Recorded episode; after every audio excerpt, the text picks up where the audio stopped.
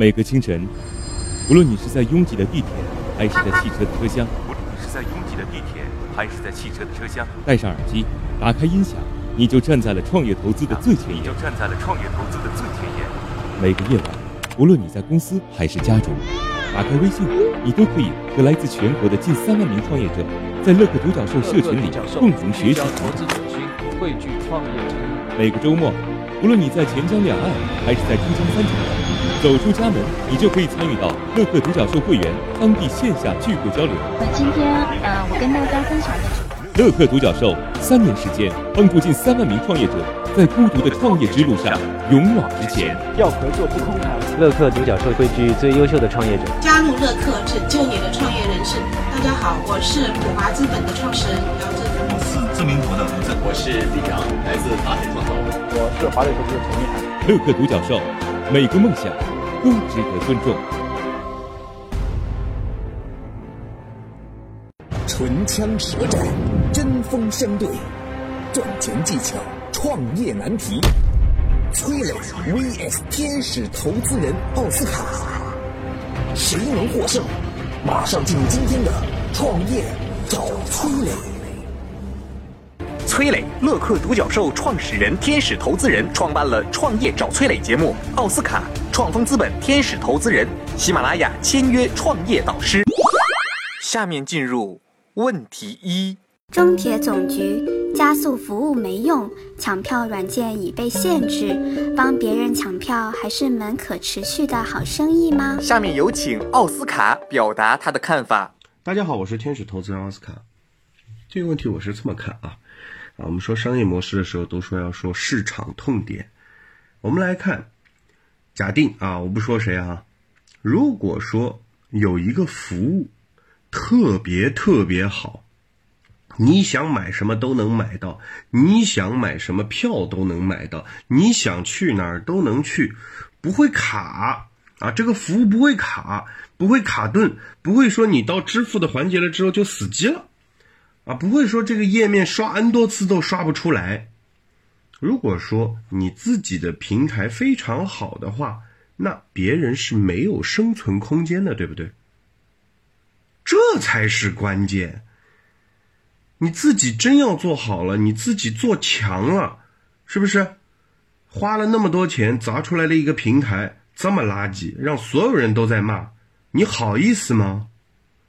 那理性的来说啊，12306这个软件是非常不错的，我从来没有用过抢票软件，我都是用12306直接买票的，感谢中铁总局啊，来做这个软件。好，刚才说过了题外话，我们再来聊聊这个帮人抢票这件事情。帮人抢票无非是加速嘛，无非是我紧急需要的时候能不能拿到这张票。那就像我当时在国外留学的时候，我们会经常是这样，如果说你计划做得早，有些火车票非常便宜，甚至有些机票你10几20块钱100块钱以内就能买到，但是你必须要提早预定。另外呢，在这个尤其是我们大天朝啊，黄牛服务行业其实是蛮多的啊。为什么呢？因为有一些是信息不对称，不知道有这么件事儿啊，或者说他不知道他最后能不能在这个时间点回家，因为有太多多变性啊，这个行业是与生俱来啊，就是先天存在的，因为平台不够好嘛，对不对？才会有这样的服务出来嘛。你再去看各种演唱会啊，各种需要预约制的服务。怎么可能没有中间人呢？而且尤其是那些资源稀缺性的内容，中间人是天然存在的。你要问是否可持续，我们要说的是它是否能够合规合法合理化。如果说这些中间人做的这些业务合理合法合规，且体验要比你平台做得好的话，那 OK， 这个绝对是可持续的。感谢奥斯卡的精彩发言，下面有请崔磊表达他的看法。来说一下抢票软件这个事儿啊，抢票软件从目前来讲，只能说这是一个赚钱挺快的生意，但是它是不是一门可以持续的生意，那就一定值得深思了。首先我们来了解一下抢票软件它这个所谓的技术核心聚焦在哪两个地方。第一就是叫做放票秒点，您不一定听得懂啊，但是我可以给你解释。抢票软件可以以非常短的速度去刷票啊，看还有没有票有没有票，以毫秒级的速度。专业软件去识别二维码，瞬间购票数千张，那从而因为囤票之后就盈利嘛。第二是随时监控余票的情况，一旦有人退票改签，马上购买，从而达到抢票的目的。正因为工作原理比较简单，而且一本万利，导致众多的互联网巨头纷纷入局。哎，这些互联网也是毫无底线啊，包括什么网易啊、携程啊、去哪儿啊、美团啊、飞猪啊、同城啊、京东等等等等，都希望能够在这件事情当中分一杯羹。当市场的竞争者越来越多的时候，我们想想看会怎么样？就是大家用同样的技术，用同样的方法，那就是每个人都很难抢到票。一旦平台很难抢到票之后，那也就意味着说，用户他只会选择众多平台当中的一个，他能够取得票的结果也会越来越难。取得票的结果越来越难，会有两个情况出现啊。第一个情况就是，那我就不使用你这个平台了呗。结果用到第二个平台，依然发现说，我还是很难通过多花点钱的方式，然后去抢到票，你这个平台也被我放弃了。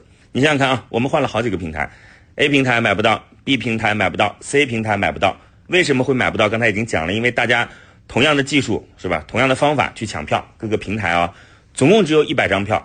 假设我们就定这个数字吧，50家平台来抢，那每个平台平均得2张，但是需求的是30个人，30个人当中有28个不满意，而且呢，这28个人再下一次依然抢不到票 ，OK， 放弃，我换个平台，结果依然，那就是任何平台都抢不到票，这个平台最后变得不被任何人所信任。这还不是最关键的，最关键的是什么呢？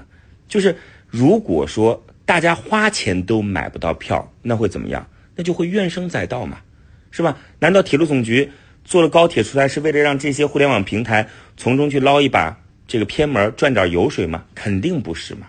那怎么办？我们完全可以把它上升到政策程度，上升到法律程度啊。所以从这件事情，不管现在的这个所谓的这个主观情况，还是未来有可能客观出现的变化，这个事儿啊长远不了。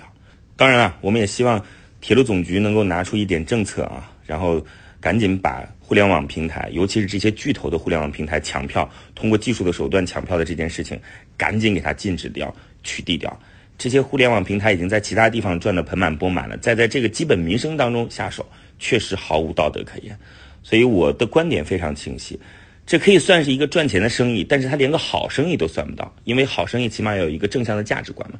至于说它可持续发展，压根扯淡，绝对不可能。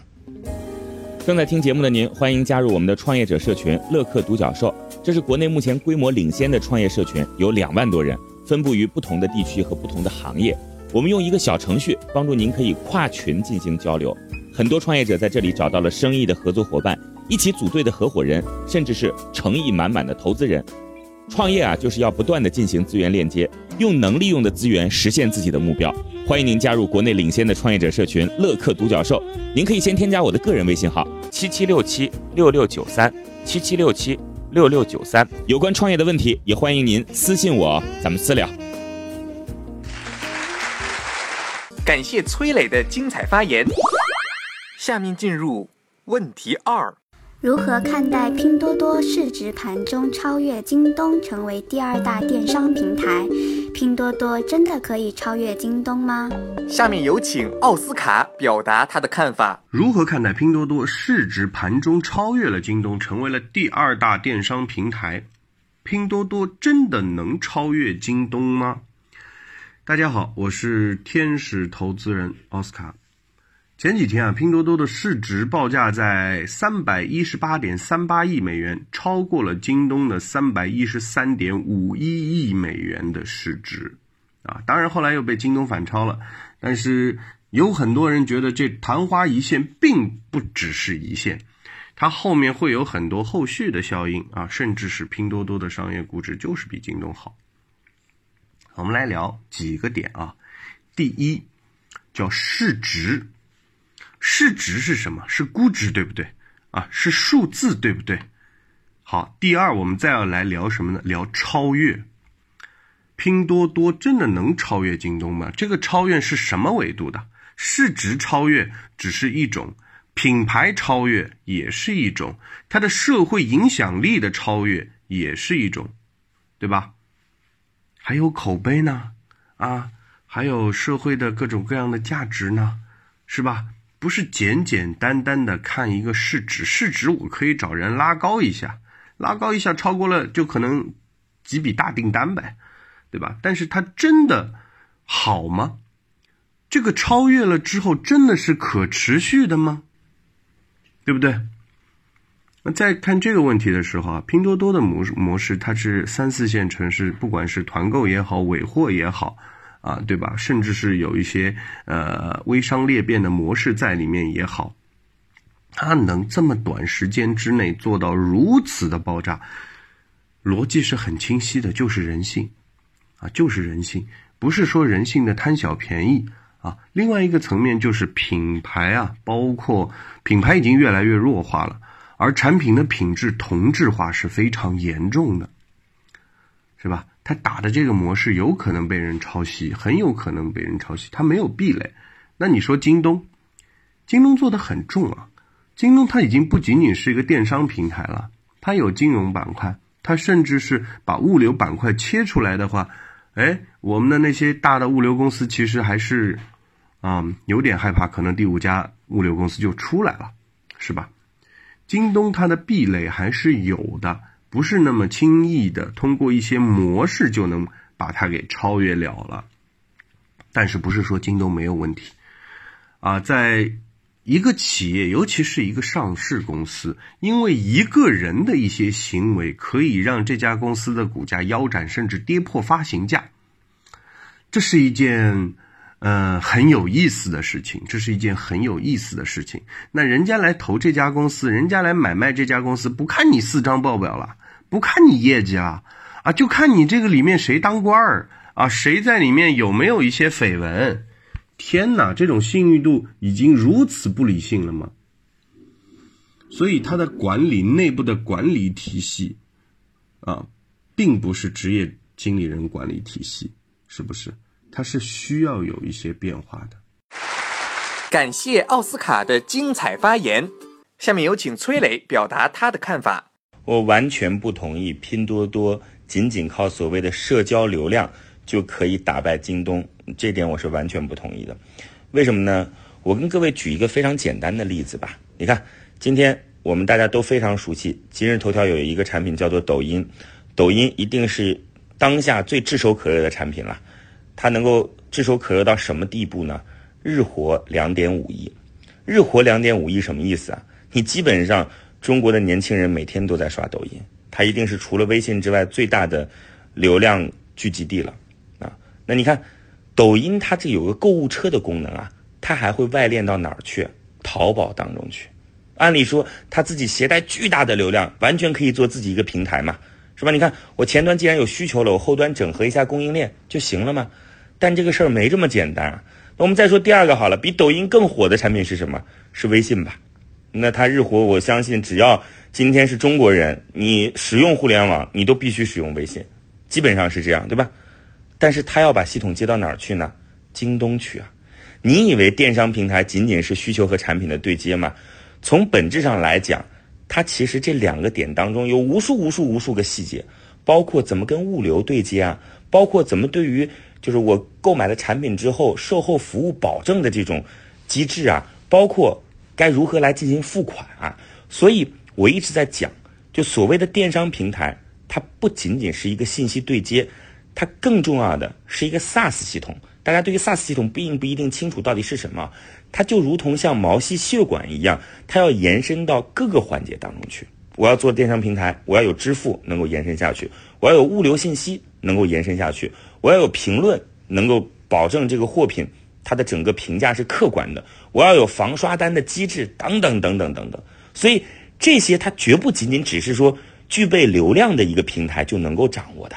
那包括啊，我们刚才讲的还都只是就是互联网的这些技术能力而已，更重的是线下的能力啊！你要有车、有仓储、有自动传输的这些就人工智能的设备。哎呀，所以亚马逊到今天还没赚钱，不是说亚马逊生意不好，而是亚马逊希望能够把购买产品的各个环节全部给它互联网化，全部给它人工智能化。这是一个浩大的工程，这不是说今天，哎呀，我前面有人愿意拼单，我前面的需求量很大就能够解决的，解决不了。京东到现在其实希望走的是亚马逊的那条路，咱们甭管说它对不对吧，起码这确实每个点都是我们的消费者在购买这个产品之后实际需要的，啊，所以没那么简单能够超越。如果只是说我在前端有流量聚集在一块儿的话，微信早就干成了。正在听节目的您，欢迎加入我们的创业者社群乐客独角兽，这是国内目前规模领先的创业社群，有2万多人，分布于不同的地区和不同的行业。我们用一个小程序帮助您可以跨群进行交流，很多创业者在这里找到了生意的合作伙伴，一起组队的合伙人，甚至是诚意满满的投资人。创业啊，就是要不断的进行资源链接，用能利用的资源实现自己的目标。欢迎您加入国内领先的创业者社群乐客独角兽，您可以先添加我的个人微信号77676693，77676693。有关创业的问题，也欢迎您私信我，咱们私聊。感谢崔磊的精彩发言。下面进入问题3：如何看待有赞将执行966工作制？工作家庭平衡不好，可以离婚。下面有请奥斯卡表达他的看法。如何看待有赞的说法，说将执行996工作制啊，工作家庭平衡不好可以离婚。996是什么呢？早上9点上班，晚上9点下班，一周工作6天。哎呦喂，这个一听之下，这感觉好像非常的不人性啊，是吧？这个早上9点上班，晚上9点下班，还一周工作6天，啊，这感觉好像已经平衡不好了。问这个事情怎么看待？大家好，我是天使投资人奥斯卡。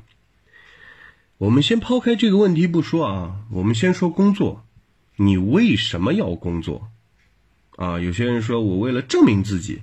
啊，我为了自己的梦想，为了理想，啊，为了能够为社会做点贡献，为了能够改变地球，啊，我们刚才说的那些好像都没说到点上。工作就是为了活下去，对不对？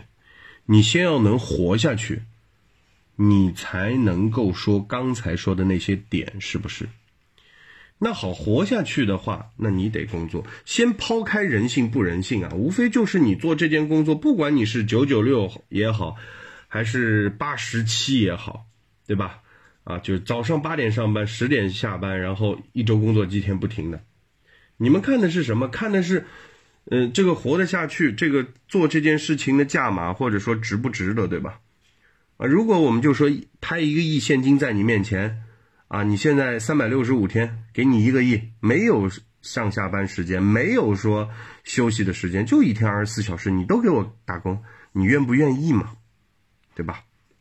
当然这是一种极端案例啊。我们再说一种极端案例，如果说接下来会有失业潮，如果说接下来是大量的裁员，大家都没有工作，现在给你一份工作叫996的，你接不接嘛？当生存压力要高于一切的时候，不要谈什么人性关怀，谈什么员工互爱，谈什么企业怎么样，老板这样还不是因为企业也活不下去了啊！你一个人不愿意你走呗。那如果说公司管着1000人1万人，每个人都这样，老板觉得公司也管不下去，那就是1万人都折了。所以有时候看格局的时候，一个是看大局观啊，有时候看小的时候就是看小的，啊，不要觉得这些事情很夸张，真的大事来了，就像你饿了，啊，你没有米饭，没有面条，没有肉吃，树皮你也得吃啊，是不是？但是要话说回来了，如果要健康的话，吃树皮肯定不健康，但是为了活下去，你还得吃。感谢奥斯卡的精彩发言，下面有请崔磊表达他的看法。我当然有各种各样的原因去反对996的工作制了。首先你想想看，我们所谓的工作结果是什么？结果就是目标有没有完成啊，是吧？是不是在单位时间当中完成了我对你的目标要求，对吧？效率，这个很重要。如果我今天让你工作24个小时，然后1个月1天不休息，最终的结果没完成，你觉得划算吗？它肯定不划算嘛。所以从某种角度上来讲，996一定能够保证结果吗？我觉得不一定能够保障。那第二点什么呢？就是对员工来讲，如果你变成了996，那我可以选择别人不是996的地方嘛，正常工作时间的地方。那你对于就是员工的这个流失，可能要做好心理准备了。说这是第二个。然后第三个是什么呢？第三个就是看似说这个996是希望能够有一个很好的企业氛围，这个企业氛围不是员工的氛围啊，是什么氛围？是管理者的氛围。他其实为了满足的是管理者的这种内心的焦虑感，那就说明这整个公司的价值观是毫不统一的。就上面他有自己的价值观，说我希望你们努力干活，然后满足我自己心中的那种焦虑感，让我得到释放和减轻。那对于下面来讲呢，没办法呀，你既然说是 boss 发出这样的命令，我作为你的员工只能这么干。四个字嘛，上下离心。你说上下离心这个事儿还能干得好吗？但我们分析了那么多，其实也没什么太大的用处，因为这个事儿就成了一个既定的事实出现在我们面前了。其实它的背后还是有原因的。什么原因啊？第一个原因就是当下中国经济它是有压力的，是有阻力的。这种压力可能出现在我们持续很多年 GDP 876这样的数字在上升，到达了一个就是我们相对来讲缓慢的增长期了。第二个就是外部对于中国的这种围剿，是吧？美国和中国之间不管是贸易战也好，还是针对5G的争斗也好，等等等等，反正大的环境不算太乐观。那经济环境不乐观的情况下，就没有那么多的选择了嘛，这是一个客观环境。还有一个是什么呢？还有一个就是中国的这个主流价值观啊，它其实一直没有改变过。就是中国是怎么样能够成为世界不算是头号强国啊，然后第二号强国的，其实靠的就是我们勤奋努力。你今天走到全世界任何一个国家当中去，没有一个国家像中国这么勤奋这么努力的。这种价值观其实已经根深蒂固到每个人思想，甚至根深蒂固到这个我们的政府部门当中去了。所以一个公司提出996的工作制度，竟然视若罔闻，政府部门明显违反劳动法的情况下视若罔闻，说明这种观念根深蒂固了。所以今天你要问我的态度，我当然相当明确了，我反对啊，反对有理由，不管从员工的角度、公司的角度、老板的角度都有反对的理由。但是反对有用吗？可能从短时间来讲是没什么用的。那什么时候我觉得中国可以到了一个类似于像其他西方国家一样，就是我们可以少花点时间工作，多一些福利？那只有中国真正的成为了世界民族之林当中最强的那位王者。当我们成为王者之后，人民币就有相当强的背书，我们的人民币就可以如同当年的美元一样，如法炮制去获取到别的国家辛勤劳动然后获取到的财富。当然时间还很长，路漫漫其修远兮。反对归反对，但是情况能够因为我们的反对改变吗？可能还挺难的。正在听节目的您，欢迎加入我们的创业者社群乐客独角兽，这是国内目前规模领先的创业社群，有2万多人，分布于不同的地区和不同的行业。我们用一个小程序帮助您可以跨群进行交流，很多创业者在这里找到了生意的合作伙伴，一起组队的合伙人，甚至是诚意满满的投资人。创业啊，就是要不断的进行资源链接，用能利用的资源实现自己的目标。欢迎您加入国内领先的创业者社群乐客独角兽，您可以先添加我的个人微信号7767669377676693，有关创业的问题也欢迎您私信我，咱们私聊。感谢崔磊的精彩发言，今天的节目到这里就结束了，感谢两位的精彩辩论。创业找崔磊，我们下期再会。每个清晨，无论你是在拥挤的地铁还是在汽车的车厢，戴上耳机，打开音响，你就站在了创业投资的最前沿。每个夜晚，无论你在公司还是家中，打开微信，你都可以和来自全国的近3万名创业者，在乐客独角兽社群里共同学习投资者心，汇聚创业。每个周末，无论你在钱江两岸还是在珠江三角洲，走出家门，你就可以参与到乐客独角兽会员当地线下聚会交流。今天，我跟大家分享的乐客独角兽3年时间，帮助近3万名创业者。在孤独的创业之路上勇往直前，要合作不空谈。乐客独角兽汇聚最优秀的创业者，加入乐客，拯救你的创业人生。大家好，我是普华资本的创始人姚振，我是自民国的吴振，我是李阳，来自华晨创投，我是华瑞投资的陈一涵。乐客独角兽，每个梦想都值得尊重。